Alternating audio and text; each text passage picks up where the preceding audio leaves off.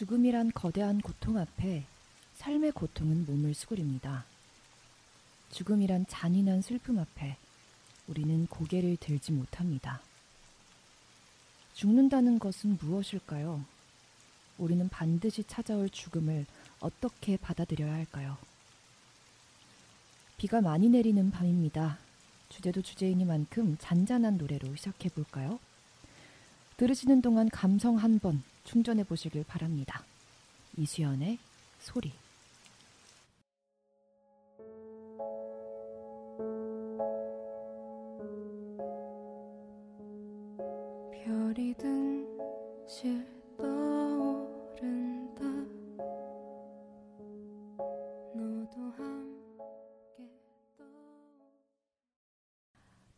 T가 F에게 찐찐찐 1화 시작하겠습니다. 네, 안녕하세요. DJ 주디입니다. 어, 제가 아까 방송 준비를 하면서 보니까 1화 방송을 딱 정확히 한 달 전에 했더라고요. 10월 6일에 첫 방송을 했고요. 그때 에피소드 1이라고 제가 썸네일을 올리긴 했는데 사실상 영화였죠. 프롤로그 방송이었기 때문에 그래서 그때 하고 나서 지금 한 달 후에 찐 1화 방송을 드디어 하게 됐습니다. 뭐 굳이 굳이 변명을 하자면 그 사이에 어, 시험 기간이 있었고요. 그리고 여러 가지 좀 네, 이슈들이 있긴 했지만 결국엔 다 변명이고요. 네, 어, 드디어 오늘 1화 네, 서막을 드디어 좀 열었습니다. 어, 오늘 방송 주제는요. 우리 방송이 T가 F에게라는 제목을 달고 있죠. 오늘의 주제는 원자가 죽음에게입니다. 그래서 오늘의 T는 원자가 되고요. 오늘의 F는 죽음이 되겠습니다. 그래서 우리가 느끼는 죽음에 대한 여러 공포나 슬픔들 이런 거를 원자라는 과학적 사실을 토대로 좀 달래보는 방송이 될 예정입니다. 어, 죽음이라는 건 사실 굉장히 인간에게 뭐 인간을 넘어서 그냥 생명체에게 빼놓을 수 없는 하나의 어, 과정이자 결말이 되겠죠.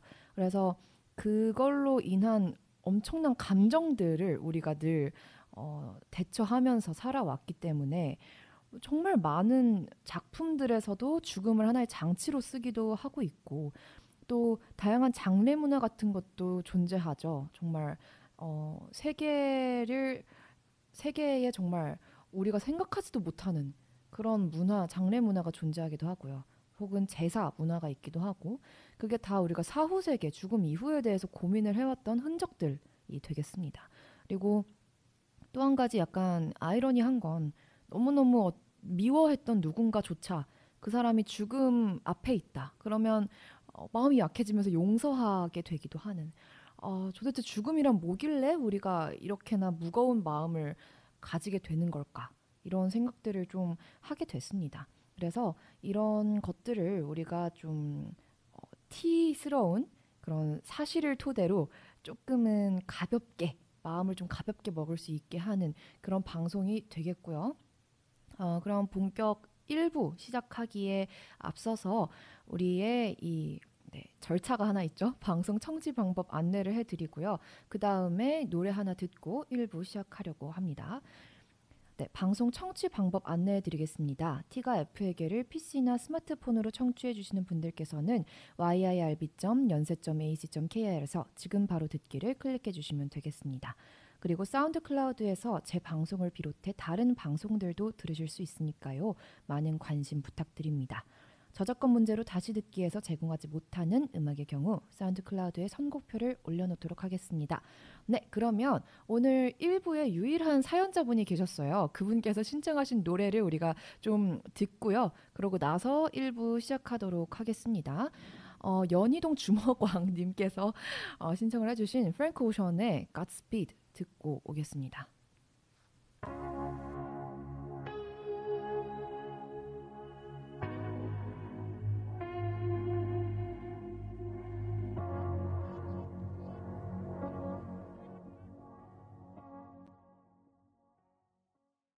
네, 프랭크 오션의 Godspeed 듣고 왔습니다.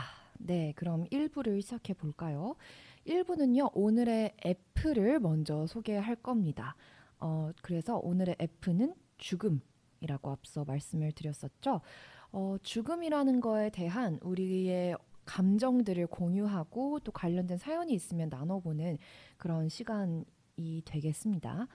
음, 제가 아까 방송 대본을 준비하면서 정신병동에도 아침이 와요라는 넷플릭스 드라마를 틀어놓고 있었는데요. 이거를 한창 쓰는 중에 갑자기 이런 대사가 나오더라고요.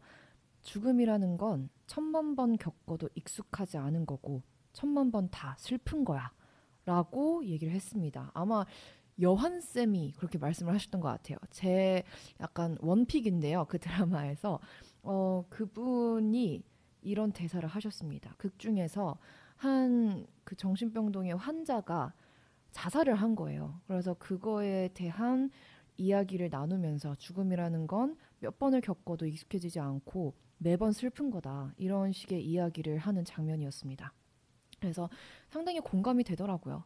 우리가 죽음이라는 거는 떠올리기만 해도 두려움이 일단 들고 특히 막 새벽에 갑자기 어 죽으면 어떻게 되는 거지 이런 생각하면 되게 막 그 막연하고 아득한 기분 들면서 되게 이상한 어, 그런 감정이 밀려오잖아요.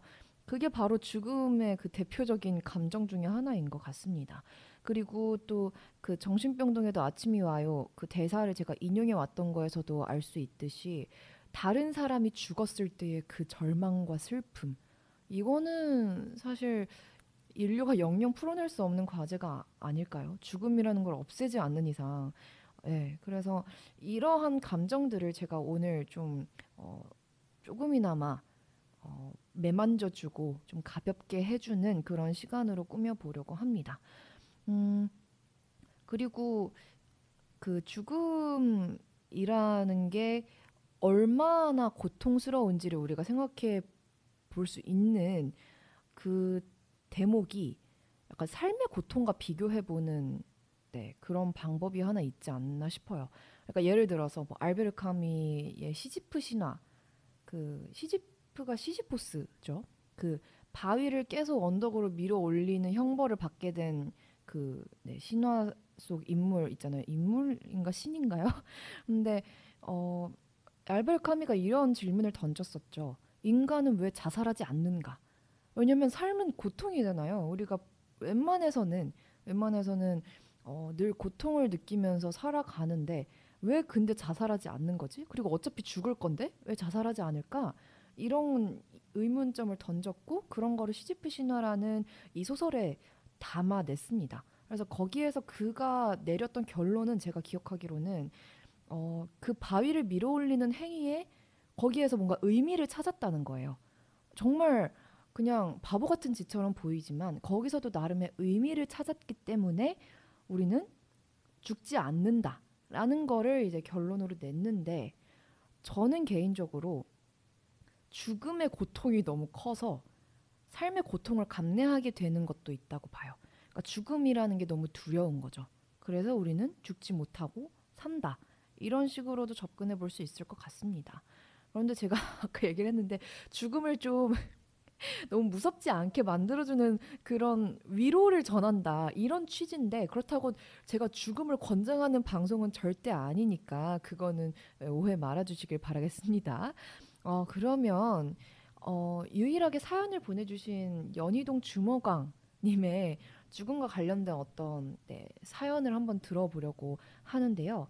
이분이 최근에 이제 겪었던 그러니까 직접 뭔가 지인의 죽음 이런 거는 아니지만 죽음과 관련된 어떤 이야기를 하나 들고 와 주셨습니다. 그래서 우리 한번 그거를 같이 들어보도록 하겠습니다.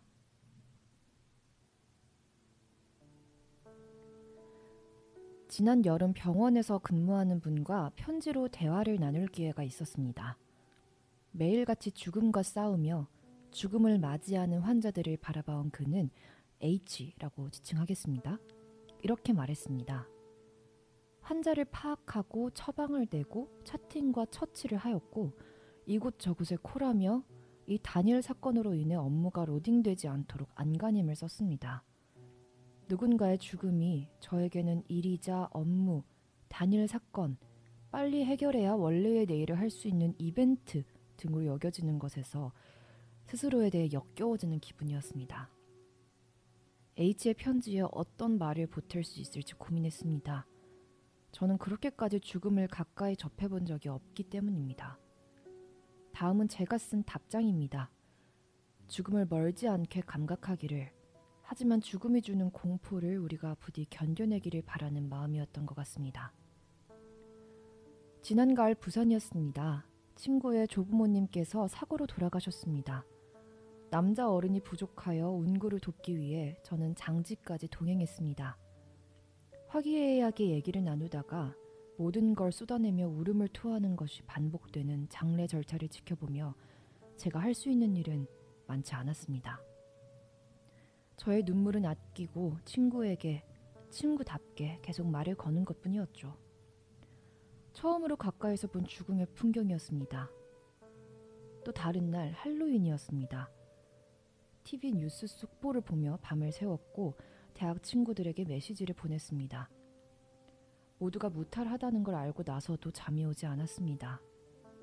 제가 느낀 건 공포, 슬픔, 분노를 넘어서는 무력감과 외로움이었습니다.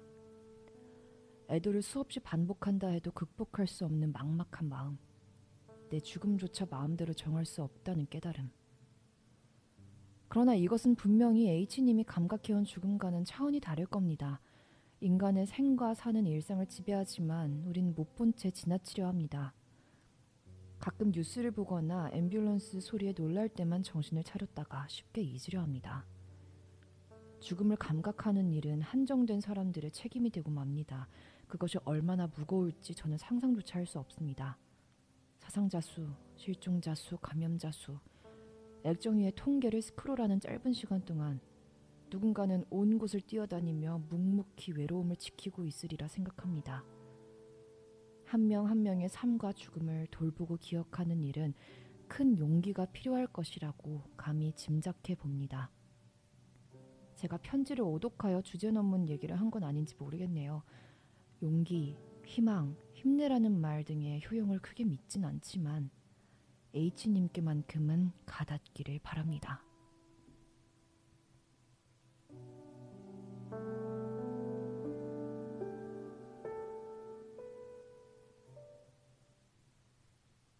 네, 연희동 주먹왕님께서 보내주셨던 사연이었습니다. 어, 뭐 지인 지인인지는 모르겠지만 어쨌거나 편지를 나누었던 그 상대가 어, 그 죽음을 자주 목격하게 되는 상황에서 근무를 하시는 분이었나 봐요. 그래서 그런 분께 네, 뭔가 마음을 건네었던 편지 내용을 보내주셨습니다. 어, 정말 소중한 네, 내용 보내주셔서 감사드리고요. 그렇죠. 죽음이라는 게 어, 소수의 사람들에게 책임이 전가되는 것을 많이 느끼게 되는 것 같아요. 특히 코로나 때 우리는 많이 목격을 했었죠. 정말 그 땀에 젖은 그 의사, 간호사분들의 모습들, 네, 그거를 우리는 정말 그냥 매체를 통해서 멀리서만 지켜보았던 순간들, 어, 그때가 아마 우리가 이런 어, 비극에 대해서 좀 체감했던 때가 아닌가 싶습니다. 죽음이라는 게 음, 여기 사연자분께서 말씀하셨지만 장례식장에 딱 갔을 때 아, 정말 어, 일상적이지 않은 그 감각을 딱 느끼게 되는 것 같아요. 저도 스무 살 때 처음으로 가족분께서 돌아가셔서 장례식장을 방문했었는데 아, 그때 정말 어찌 해야 할 줄 모르겠더라고요. 그냥 어, 사실 죽음이라는 것에 대해서 충분히 슬퍼해도 되고 함께 어, 진실하게 그냥 털어놓고 울고 힘들어 해도 되는데 어, 그런 것조차 상당히 어려워질 만큼 너무나도 생경했던 순간이었어요. 그래서 어, 뭔가 다시는 정말 겪고 싶지 않은 그런 순간이기도 했었는데요. 그만큼 죽음이라는 게 너무 어, 다루기 어렵고 어떻게 반응해야 할지 모르겠는 그런 네, 일 중에 하나인 것 같습니다. 그래서 어, 죽음에 대해서 음, 많은 거를 생각해 볼 수 있는 사연이었고요. 또 누군가의 죽음에 대해서 우리가 좀 더 많이 다정하게 들여다 봐야 함을 느끼게 되는 네, 그런 글이기도 했습니다. 음, 우리가 물론 내 지인의 죽음이 아니더라도 어, 정말 뉴스에 연일 보도되는 그런 죽음들에 대해서 한 번쯤은 우리가 좀 숙고하고 네, 다시 일상을 살아갈 수 있는 그 정도의 마음은 우리가 좀 내어줄 수 있지 않을까 그런 생각이 드는 밤이네요. 음, 네. 그러면은 우리가 이렇게 일단 1부에서는 죽음에 대한 감정을 느껴보는 시간을 네, 가져봤고요. 어, 잠시 음악을 들으면서 환기를 좀 하고 2부 오늘의 티로 넘어가겠습니다. 어, 노래는요, 제가 좋아하는 노래로 그냥 틀려고 합니다. 정국 씨가 최근에 앨범을 냈어요. 골든이라는 앨범을 냈는데요. 정말 앨범 명답게 황금 같은 곡들로 가득 채워져 있습니다. 그 중에 제 최애 곡인 Hate You를 한번 듣고 입으로 돌아오겠습니다.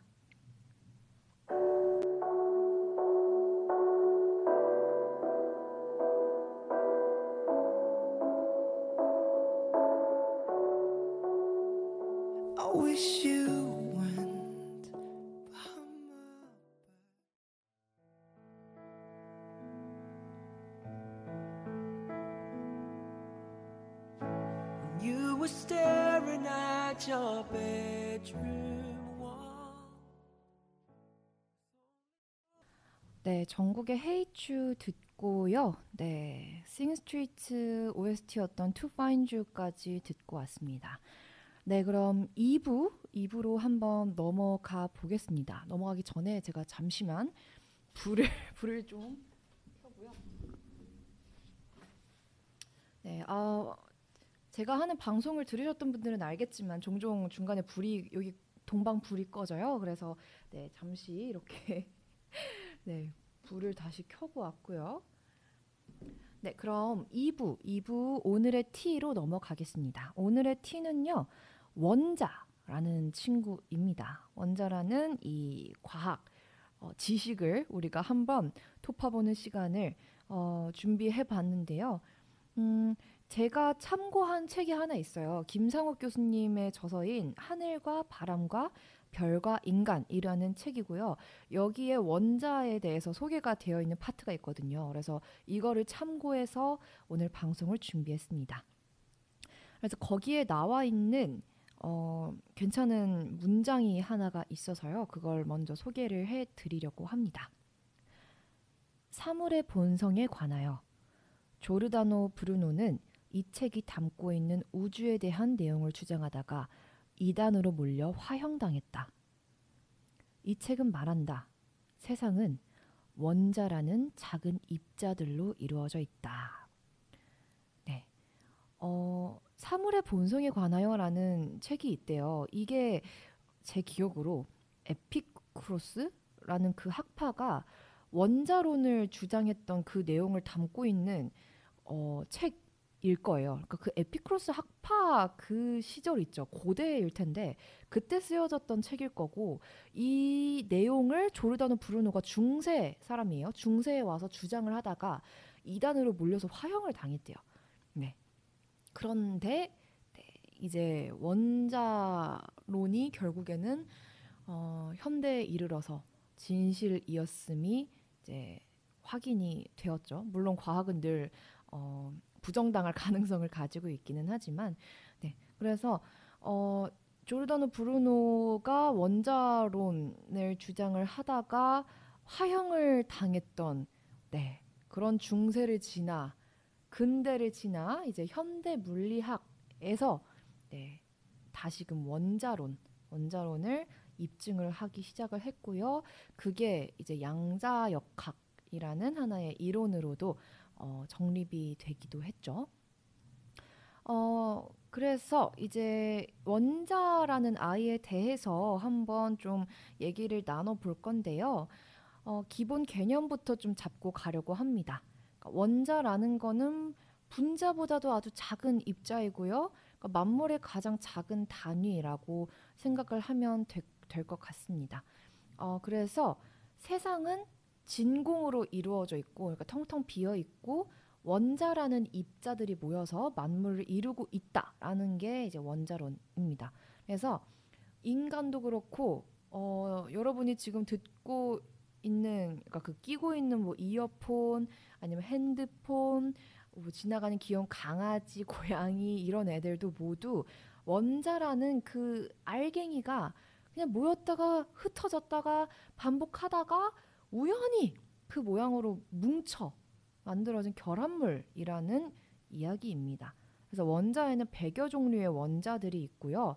그거의 번호를 매겨서 정리를 해놓은 게 주기율표입니다. 그 뭐 수소, 질소, 뭐 헬륨 이런 애들 번호 매겨서 정리해 놓은 표 있죠? 그게 원자를 정리해 놓은 표입니다. 그래서 어, 가장 중요한 개념은 우리는 그냥 원자의 어, 원자가 모인 그런 결합물이라는 거 그게 가장 중요한 개념입니다. 그래서 이게 의미하는 바는요. 그러니까 모든 것은 다 그냥 우연이라는 거예요. 그러니까 어떠한 의미 같은 것도 없다는 얘기죠. 우리가 예를 들어서 제 대표적인 게 점성술 같은 거 있죠. 뭐 아니면 뭐 하늘의 별을 토대로 우리가 뭐 점을 치거나 이런 것들 있잖아요. 하늘이라는 그 별, 별이라는 자연을 토대로 어떤 의미를 잡고 이렇게 끌어내려고 하는 운명 같은 걸 끌어내려고 하는 거 이런 거 다 여기서는 의미 없다는 거예요. 다 그냥 틀렸다는 게 네, 여기서 시사하는 바입니다. 근데 하지만 저는 좀 운명을 믿는 사람으로서 여기에 막 감정적으로 동의할 수는 없지만 그래도 머리로 생각해 보면 맞는 말이기는 하죠. 그러니까 뭐 우리가 워낙에 요즘은 과학 을 중요시하는 시대니까 합리적인 거를 중요시하잖아요. 그래서 뭔가 명확한 통계나 근거가 없기 때문에 운명론을 주장하기는 좀 어렵지만 네, 이 원자론에서는 그냥 다 우연이다. 그냥 다 우연히 이렇게 만들어진 거다. 아무 의미 없다. 아무런 가치 같은 걸 끌어낼 수 없다 라는 게 이 원자가 시사하고 있는 그런 이야기라고 볼 수 있겠습니다. 그래서 여기 이 원자를 둘러싸고 여러 논의들을 좀 살펴볼 수 있는데요. 아까 제가 잠깐 언급했지만 에피쿠로스 학파가 있습니다. 얘네가 이제 원자론을 주장을 했었나 봐요. 그래서 방금 얘기했듯이 그냥 원자가 뭉쳐, 뭉쳤다가 흩어질 뿐인 이 세상 아무 의미 없다. 그러니 쾌락을 쫓자 라는 거를 주장했던 사람들이라고 해요. 그런데 이 사람들이 주장한 쾌락은 뭐 막 마약하고 뭐 그냥 막 놀고 그냥 음주 가무하고 이런 쾌락을 말하는 게 아니고요.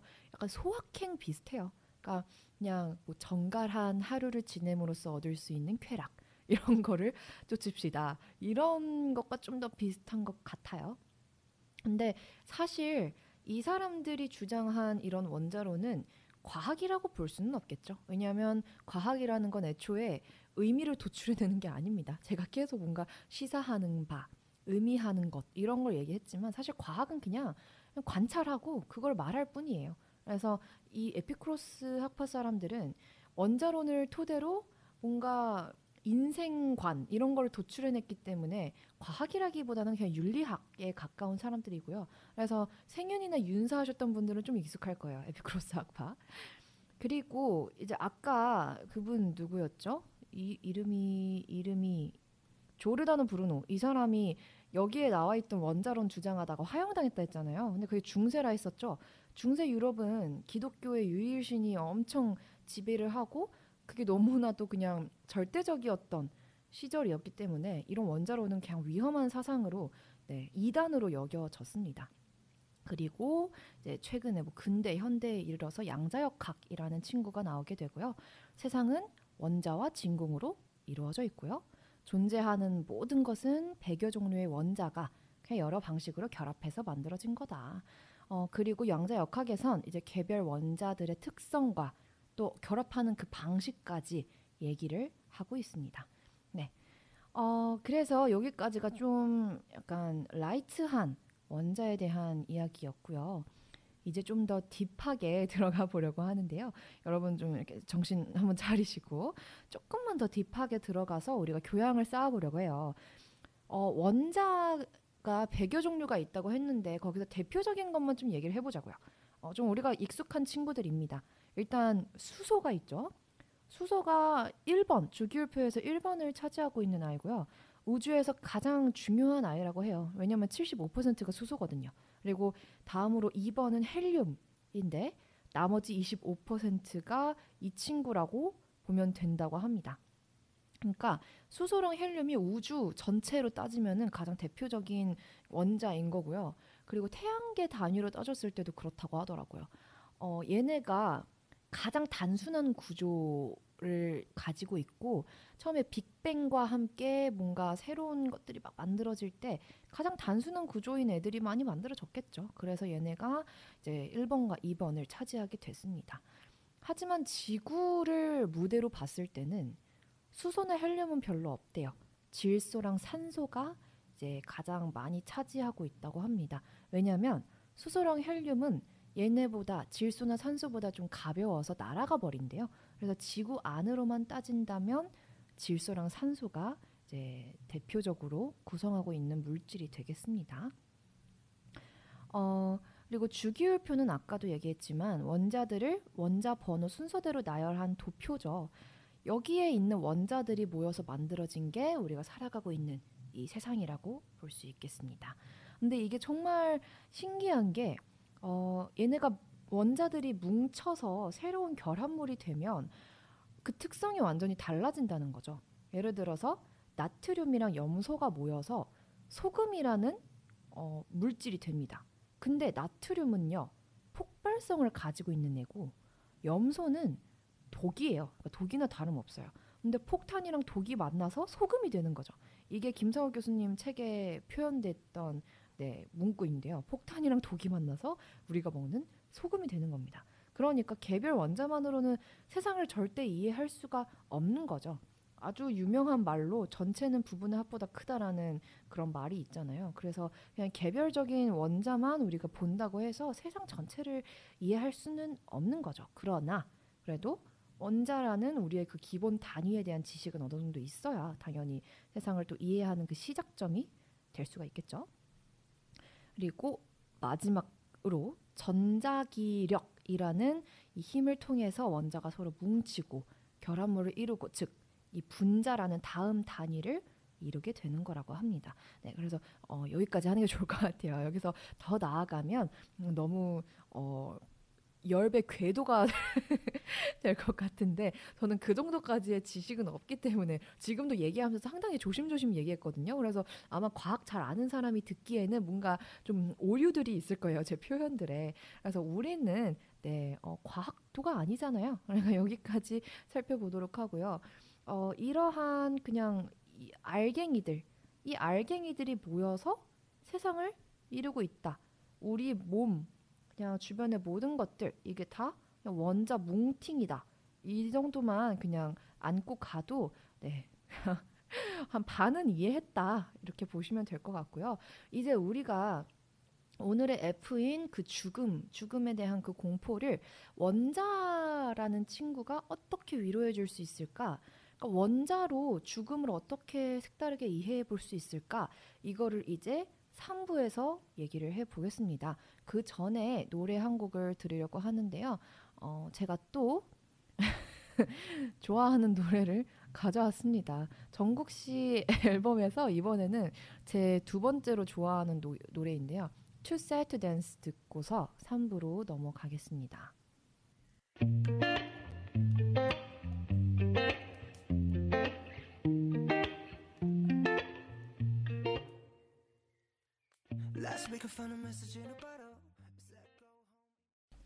네, 정국의 to Dance 듣고 왔습니다. 이제 3부 원자가 죽음에게 네, 오늘의 어, 메인 토픽이죠. 메인 토픽인데 사실 앞에 1부, 2부에 비해서는 좀 짧을 것 같아요. 왜냐하면 뭔가 개념 설명하거나 이런 게 1부, 2부의 이야기였고 3부에서는 이제 좀 비교적 간단하게 이 둘을 융합을 해보려고 하기 때문인데요. 어, 이제 원자를 토대로 죽음을 한번 이해해 보려고 합니다. 음, 원자론에서 봤을 때의 죽음이란 그냥 원자의 해체예요. 좀 허무하지만 그 이상도 이하도 아닌 겁니다. 그냥 삶이라는 건, 그러니까 생명이라는 건 원자의 합체이고요. 죽음이라는 건 원자의 해체입니다. 어, 그게 이 과학에서 현대의 이 과학 시점에서 봤을 때는 그게 그냥 전부라고 해요. 여기서 그러면은 어떤 어, 위로를 준다는 거냐 할 수가 있는데 무서워할 필요가 없다는 거죠. 그러니까 그냥 그냥 그냥 그런 거라는 거. 그러니까 어, 죽음이라는 게 주는 그런 공포감을 느낄 필요가 없다는 겁니다. 그냥 아무런 어, 의미도 뭐 해석도 어, 할 필요가 없는 게 그냥 죽음이라는 게 원자론에서 말하는 어, 의미라고 보시면 되는데요. 이게 잘 와닿을지는 모르겠네요. 음, 제가 봤을 때 어, 원자에 대해서 얘기하는 사람들이 죽음을 이렇게 설명하기는 하는데 어, 그래도 무서운 게 죽음이라고 생각해요. 그러니까 우리가 원자로 해체되는 것 자체가 사실 좀 공포스럽잖아요. 그래서 자기 자신이 죽는 거는 어, 뭔가 이 원자를 통해서 크게 위로받기는 어려울 것 같고 제가 봤을 때 타인의 죽음에 대해서 그 슬픔을 조금은 덜어볼 수는 있을 것 같아요. 그러니까 어, 누군가 죽었을 때 그 사람이 영영 사라졌다는 생각에 우리가 너무 큰 어, 애환, 비통함을 느끼게 되잖아요. 그런데 다시 그 사람이 다른 존재로 어, 생겨날 수가 있다는 거죠. 그러니까 어, 원자가 뭉치는 게 어, 생명의 탄생이라고 했잖아요. 그러니까 언젠가는 원자들이 다시 모여서 그 사람이 될 수가 있다는 거예요. 이게 굉장히 막연하게 느껴지지만 사실 그냥 확률적으로 접근을 해봤을 때 충분히 그럴 확률이 존재는 하겠죠. 그러니까 정말 모든 그 결합물들은 우연히 그렇게 뭉친 거기 때문에 언젠가 또다시 우연히 그 사람의 형태로 뭉칠 수 있다는 거예요. 혹은 꼭 반드시 그 사람이 아니더라도 그 사람을 이루고 있던 그 원자들이 다시 다른 형태로 또 어떠한 생명, 어떤 어떠한 물질로 또 뭉칠 수가 있다는 거죠. 그렇게 그 사람이 이 세상 어딘가에 존재할 수 있다는 거죠. 사실 그것만으로도 저는 큰 위로가 될 수 있다고 생각을 해요. 왜냐면 어 진짜 저는 가끔씩 만약에 우리 부모님이 언, 언젠간 언젠가는 돌아가실 거 아니에요. 와 진짜 너무 무서울 것 같은 거예요. 나의 탄생부터 그냥 모든 순간에 있던 존재가 그것도 나를 가장 절대적으로 사랑해줄 수 있는 존재가 이 세상에서 정말 그냥 영영 사라진다? 너무너무 고통스러울 것 같았는데 이렇게 생각을 하고 나니까 이 세상 어딘가에는 그들이 계속 존재할 수도 있을 거라는 그런 생각이 들더라고요. 그러니까 어떤 종교랑은 또 다른 느낌인 거죠. 종교는 이 사람이 특히 뭐 기독교는 이 사람이 하늘나라에 존재한다. 어, 그 사람의 영혼으로 하늘나라에 존재한다. 라는 식으로 위로를 받는다면 이 과학, 원자라는 이 과학에서는 그 사람의 원자가 이 세상에 그러니까 그 사람의 일부가 이 세상 어디에 존재하고 언젠가는 또다시 그 사람으로 뭉쳐서 우리가 다시 만나게 될 수도 있을 거다. 이런 식으로 위로를 받을 수 있는 것 같아요. 저는 개인적으로 어, 그러니까 저희 집안이 다 천주교를 믿기는 하지만 저는 뭔가 음, 그런 종교적인 것보다 오히려 이 과학적인 어, 논의가 더 위로가 되는 것 같아요. 그러니까 아무래도 저는 이 합리성을 중요시하는 세대에 태어나서 자란 사람이니까 그리고 또 대학 들어와서 워낙에 과학적인 방법론 이런 거를 계속 주입을 당했던 사람이다 보니까 더더욱 그런 것 같은데 어, 이런 원자를 통해서 타인의 죽음을 어, 해, 석해 보는 거 이런 게 좀 더 많이 위로가 됐던 것 같아요. 어, 그래서 이런 거는 그 니체의 영원 회귀론 엄청 유명하죠. 그거랑도 좀 연결될 수 있을 것 같아요. 니체가 모든 것은 영원히 계속 반복된다라는 식의 논의를 펼쳤는데 그것도 이 원자를 통해서 어, 이해하는 사람들이 있더라고요.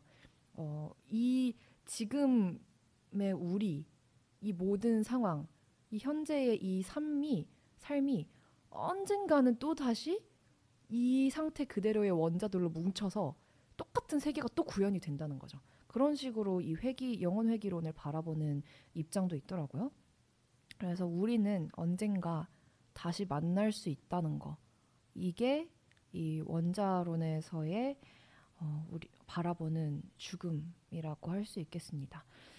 왜 갑자기 울컥하죠? 우리가 우리는 언젠가 다시 만날 수 있어라는 게왜 이렇게 울컥한지 모르겠네요. 지금 밖에서 비가 추적추적 내려서 그런 건지 상당히 갑자기 감성에 젖게 되네요. 혼자 방송을 하고 있는데도 왜 이렇게 슬프죠? 뭔가. 음, 그리고 또 죽음에 대해서 어떤 지점에서 공포를 느끼는지에 따라서 또 원자가 줄 수 있는 처방이 달라질 것 같아요. 그러니까 이대로 영영 사라진다는 게 무서운 건가? 어, 서로 다시는 만날 수 없다는 게 무서운 건가? 혹은 그냥 죽음이라는 죽, 죽을 때 그 고통, 그게 그냥 무서워서 어, 두려워하는 건가? 이렇게 뭘 두려워하는지에 따라서 원자가 줄 수 있는 처방의 온도, 방식, 그 무게가 좀 달라질 것 같네요. 음, 그 죽음이 어쨌거나 마지막 순간에 뭐 숨이 끊기든 뭐 아니면 그냥 뭐 어디가 뭐 어떻게 되든 고통을 느끼고 죽게 될 거잖아요. 그런데 그 에피쿠로스 학파에서 그거를 또 어떻게 달래줬냐면 어쨌거나 그냥 원자의 흩어짐인 거잖아요. 그 사람들 말로도 죽음이라는 건. 그러니까 그 고통도 흩어진다는 거예요. 그러니까 물론 순간적으로 고통을 느끼긴 느끼겠지만 그냥 그것도 그냥 흩어질 한 순간이라는 거죠. 그러니까 그거 아무것도 아니야. 라는 식으로 에피크로스 학파에서 얘기를 합니다. 제가 윤리화 사상을 들으면서 네, 상당히 인상적으로 기억에 남아 있어서 네, 지금 딱 생각이 나네요. 이지영 쌤 강의 들으면서 이 파트가 저도 굉장히 기억에 남았던 파트였어요. 오, 그런데 이걸 또 지금 제가 대학에 들어와서 라디오 방송 주제로 잡아서 하고 있다니 굉장히 또 신선한 기분이 드네요. 어, 그래서 이런 식으로 좀 죽음을 이야기해 볼 수 있을 것 같아요. 그런데 그럼에도 불구하고 여전히 슬프죠. 주- 누군가 죽는다는 건, 그리고 내가 또 죽는다는 건.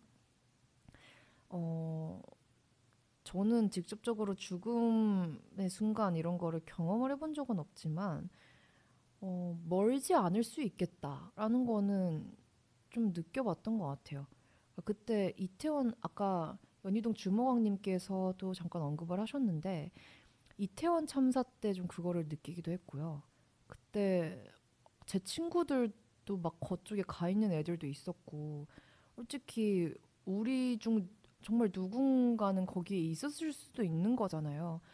그런 걸 생각해 봤을 때 죽음이 멀지 않음을 느끼기도 했었고 또 최근에 제가 그 운동을 가다가 분명히 제가 왼쪽을 살펴보고 딱 앞으로 길을 딱 건너는데 정말 제 코앞으로 이마트 트럭이 휙 하고 지나갔어요. 그러니까 제가 조금만 더 빨리 앞으로 나갔으면 진짜 죽었을 수도 있는 상황이었는데 와 그때 진짜 약간 너무 놀래는 것도 놀래는 건데 그게 약간 소름 끼치는 그런 놀람보다는 와 주- 진짜 쉽게 죽을 수도 있겠구나 이거를 느꼈던 것 같아요. 어 그리고 뭐 혹은 주변 누군가의 죽음을 목격했을 때나 어 그럴 때 좀 죽음이 그렇게 멀지 않다는 걸 느끼면서 어, 슬픈 감정들이 몰려오고는 하는데 음, 그런 것들을 좀 달래줄 수 있는 게 저는 과학이라고 생각해요. 참 아이러니하죠. 과학은 절대 감정적인 이야기를 하지 않지만 뭐 우리 마음이죠. 우리 마음대로 좀 거기서 위로도 받고 하는 게 아닐까 싶어요. 음, 그냥 약간 인간의 습성인 것 같습니다. 어디서든 의미를 찾아내려고 하는 게 어, 그 김성욱 교수님 책에서 그런 것도 얘기하더라고요. 그러니까 인간의 최초의 과학이 천문학이래요. 하늘과 뭐 구름, 별 혹은 해가 뜨고 지는 거 이런 거를 계속 보면서 어떠한 규칙을 처음으로 발견을 하게 됐다는 거죠. 그리고 그 안에서 뭔가 인간의 삶을 좀 이렇게 대입해 보는 그래서 뭐 별자리 보고 우리 미래 점치고 이런 것들 있잖아요. 뭐 아니면 뭐 기우제 같은 걸 할지 이런 것들이 전부 하늘로부터 시작이 됐기 때문에 그런 자연을 토대로 우리가 가치를 도출해내려고 하는 거 이거는 인간의 오랜 습성 중의 하나인 것 같습니다. 그래서 이 티가 F에게라는 방송도 어, 우리의 조상부터 내려온 어떤 습성에 의해 탄생한 콘텐츠가 아닐까 싶네요. 그래서 이렇게 한번 원자가 죽음에게 해줄 수 있는 이야기를 좀 살펴봤고요. 어, 노래를 하나 듣고서 4부로 넘어가려 합니다. 4부는요, 어, 이러한 원자와 관련된 책을 하나 얘기해 보려고 합니다. 네, 뭐 책이나 아니면 드라마, 영화 이런 것들을 소개하는 게 4부인데요. 오늘은 책을 좀 소개하려고 가져왔습니다.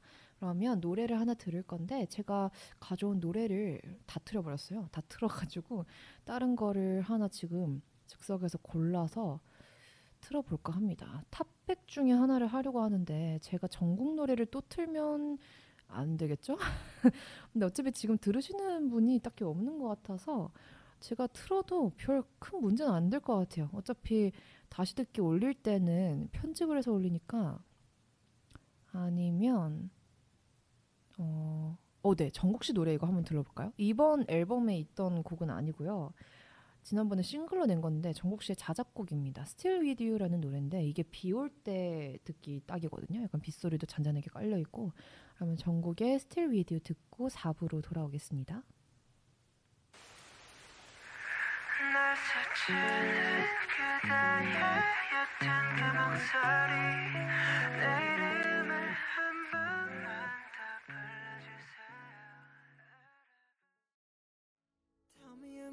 Gonna feel again Tell me am I ever gonna heal again Got a shot glass full of tears 네, 전국의 Still With You 그리고 Shot Glass of Tears까지 듣고 왔습니다. 어, 지금 들으시는 분이 없는 것 같아서 그냥 제가 듣고 싶은 정국 씨 노래를 많이 듣고 좀 쉬다가 왔는데요. 어, 밖에 비가 너무 내려요. 집이 어떻게 가지? 물론 어, 집에서 한 15분 네, 거리이기는 한데 비가 너무 와서 막 사람들 아까 소리 지르고 난리가 나서 어, 지금 약간 두려움을 느끼게 됩니다. 물론 쟤네들도 그냥 원자로 원자로 이루어진 아이들이니까 아무것도 아니기는 하지만 그래도 어우 다 젖고 난리 날 것 같은데 네, 일단 아, 이따가 조금 그치는 것 같으면 집으로 호다닥 가야 할 것 같아요. 아, 손님 오룡님께서 비 많이 와요라고 하셨는데요. 어우 반갑습니다. 아 밖에 많이 오죠. 지금 밖에 계시나요? 어, 손님 오룡님도 무사히 귀가를 하시길 바라겠고요. 집 안에 계신다면 조심히 문 잘 닫고 계시길 바랍니다. 제가 아까 집에서 창문을 좀 열어놨는데 무슨 방충망이 뚫릴 기세로 비가 막 비바람이 뭐 휘몰아쳐서 와 바로 창문을 닫아버렸어요. 어, 오늘 진짜 비가 참 많이 내리는데 어, 모두들 실내에서 안전하게 좀 계시는 게 좋을 것 같습니다. 네, 그래서 이제 4부, 4부인데요. 4부 오늘의 책은 어, 잃어버린 시절을 찾아서입니다. 이거는 마르셀 프루스트가 쓴 엄청 긴 소설이에요. 무려 우리나라 그 번역본으로는 12권으로 나와 있습니다. 제가 이거를 왜 알게 됐냐면 어, 21살, 그러니까 바야흐로 제가 21살 어, 수업 이라는 건 그냥 출석만 하면 되는 그런 걸로 여겼던 시절에 세계 문학 비평인가 그런 교양을 하나 들었거든요. 근데 거기에서 그 학기에 선정이 되었던 책이 바로 잃어버린 시절을 찾아서였습니다. 이게 20세기 최고의 소설로 손꼽힌대요. 그러니까 고전 중에 고전. 어, 정말 대서사시에 버금가는 그런 소설인데요. 문학의 극한이라는 평도 있습니다. 근데 진짜 난이도가 그냥 극한이에요. 그래서 제가 만약에 주변에서 이거를 정독으로 완독한 사람이 있다면 제가 그분께는 정말 어, 박수갈채를 보내드릴게요. 정말 대단하신 분이거든요. 저는 이거를 그때 수업 때문에 어거지로 그냥 그냥 약간 발췌독을 했고요. 그냥 딱 서평 쓸 수 있을 정도로만 발췌독을 했었고 최근에 좀 책을 읽어버릇하면서 다시 도전을 해봤는데 어우 못 읽겠어요. 읽다 제가 토할 것 같아서 그냥 한 한두 페이지 읽다가 포기를 했습니다. 언젠가 제가 좀 더 나이가 들고 성숙해진다면 이 책을 좀 다 읽어낼 수 있지 않을까 기대를 해보는데요. 어, 이 책은 제가 오늘 왜 가져왔냐면요. 오늘 주제가 원자가 죽음에게였잖아요. 이 책이 어, 놀랍게도 원자를 좀 소스로 사용을 하고 있습니다. 어, 제가 그냥 느끼는 건지 모르겠는데 제가 해석하기로는 그랬거든요. 그러니까 이거는 뭔 책이냐면 파리의 부르주아인 마르셀이라는 아이가 나옵니다. 이 작가랑 동명이죠. 1인칭 시점으로 전개가 되고요. 어, 좀 과거의 그런 기억들 있죠. 그게 그 무의식적으로 떠다니는 조각 들을 통해서 그 기억을 좀 복원시켜보는 그런 소설이에요. 너무 어렵죠. 이것만 들어도 이 어려운 기분이 책을 읽는 내내 들어요. 그러니까 어 이게 뭐라고 설명할지 모르겠어. 어쨌거나 원자, 뭐 기억 여기서는 기억의 조각을 편린이라고 계속 나와요. 그 기억의 편린 이게 대표적인 키워드가 되는 소설입니다. 어, 그러니까 우리의 원자 안에 기억의 편린이 담겨 있다는 얘기입니다. 쉽게 말해서 예를 들자면 지금 내가 나로 살아가면서 겪게 되는 경험들, 기억들 이런 게 나의 원자 안에 기록이 된다는 거예요. 그래서 어, 내 몸의 이 원자 중에 일부가 과거에는 강아지의 원자였을 수도 있죠. 강아지를 이루고 있던 하나의 원자였을 수도 있어요. 그러면 그 거기에 속해 있던 원자는 강아지였을 때의 기억을 가지고 있다는 거예요. 우리가 의식적으로는 기억할 수 없지만. 그래서 우리를 이루고 있는 이 무수한 원자들이 과거에 거쳤던 수많은 다른 그 기억들 있죠. 그게 우리의 무의식 중에는 기억의 편린으로 존재를 한다는 겁니다. 그래서 그런 편린들을 모아서 좀 복원을 시키려고 하는 그런 소설이라고 보시면 돼요. 그런 내용으로 이루어져 있습니다. 그러니까 어렵죠. 그러니까 굉장히 추상적으로 느껴지고 네, 어느 정도 제가 봤을 때 문학적인 지식이나 소양이 좀 있는 상태에서 읽어야 하는 책인 것 같습니다. 왜냐하면 제가 그때 교수님 강의를 들어도 이해를 도통 할 수가 없었거든요. 그래서 이거는 그냥 본인이 좀 어, 삶을 많이 겪어본 다음에 도전을 해보는 게 좋을 것 같아요. 어, 그래서 이제 그런 과거의 기억들을 회복시키는 소설이다 보니까 그래도 좀 막연하게나마 어, 저도 뭔가 저의 과거 기억들을 좀 회복시키는 그런 경험을 할 수 있기도 하고 우리가 무의식을 경험하기 가장 좋은 상태는 꿈이잖아요. 그러니까 잠을 잘 때. 그래서 그런 것도 좀 어, 내용으로 나오는데 어, 읽고 나면 좀 아, 내가 잠결에 했던 그런 경험들이나 뭐 꿈에서의 이야기들 이런 거를 좀 상기해 볼 수 있는 그런 경험을 해볼 수도 있을 거예요. 그래서 좀 이런 무의식이나 추상적인 내용들에 관심이 많으신 분들이라면 한 번쯤 읽어봐도 좋을 것 같습니다. 그래서 여기에 좀 이런 원자, 뭐 윤회 이런 게 좀 등장을 해요. 윤회라는 것 자체가 뭐 불교에서 파생된 용어이지만 좀 삶을 계속 반복하게 되는 거잖아요. 내가 아닌 다른 존재로도 다시 태어나고 이런 거기 때문에 이런 원자의 뭉쳐졌다 흩어짐 이것과도 연관이 있죠. 그래서 이런 내용이 좀 담겨 있는 고전입니다. 어, 12권인데 어, 꼭 다 읽으신 분이 있다면 저에게 연락을 주시기 바랍니다.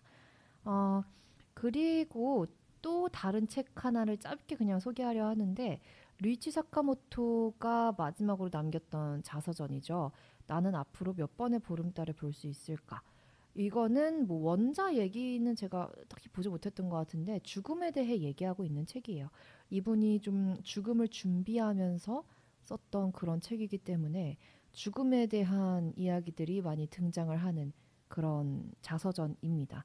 그래서 이 안에 이 사람의 죽음에 대한 생각, 뭐 단상들, 혹은 그거에 대한 자신의 뭐 의견들 이런 것들이 좀 나와 있고요. 혹은 뭐 두려움 내지 뭐 슬픔 이런 것들도 좀 담겨 있는 책이라서 죽음을 앞두고 있는 사람의 감정을 미리 경험해 볼 수 있는 그런 책인 것 같습니다. 네, 그래서 이렇게 4부 책 소개는 어, 맞춰 보려고 하고요. 어, 이대로 그냥 방송을 마무리하기 살짝 좀 아쉬운 감이 있어서 제가 일단은 우리 노래를 하나 듣고서 뭐 번외로 번외 편으로 하나 뭐 뒤에 수다를 좀 떨든지 아니면 그냥 저 혼자 좀 어, 해소를 하고 가든지 그럴 필요가 있을 것 같습니다. 비도 좀 그쳐야 하고 어, 그러면 노래를 들으려고 하는데 무슨 노래 들어볼까요? 음, 좋은 노래가 뭐가 없을까요?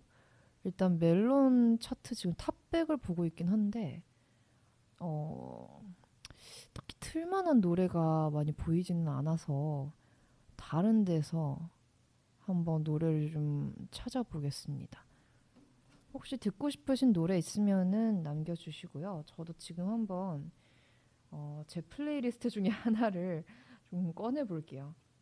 아, 혹시 그거 들으신 분 있어요? 최근에 비틀즈가 노래를 냈어요. 근데 두 분이 돌아가셨는데 어떻게 노래를 냈냐 하면 그 존 레논이 죽기 전에 남겨놓은 데모 테이프 하나 있는데요.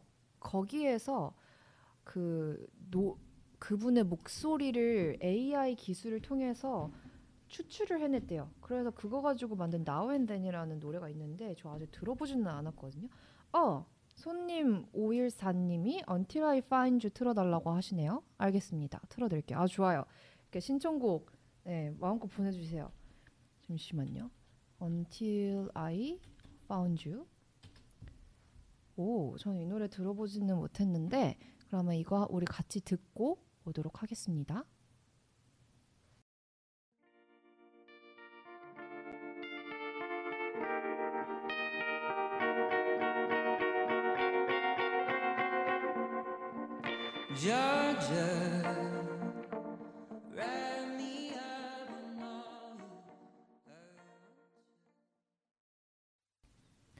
네, 정말 놀랍게도 어, 마무리 멘트가 녹음이 안 돼가지고 제가 봤더니 갑자기 그 녹음하고 있던 거기가 언제부터 꺼졌는지는 모르겠어요. 언- 갑자기 화면이 나가 있어서 마지막 멘트가 녹음이 안 됐습니다. 그래서 마지막 멘트 다시 녹음을 좀 하고 그러고 진짜로 마무리를 할게요. 아, 그럼 마지막 노래를 잠깐만.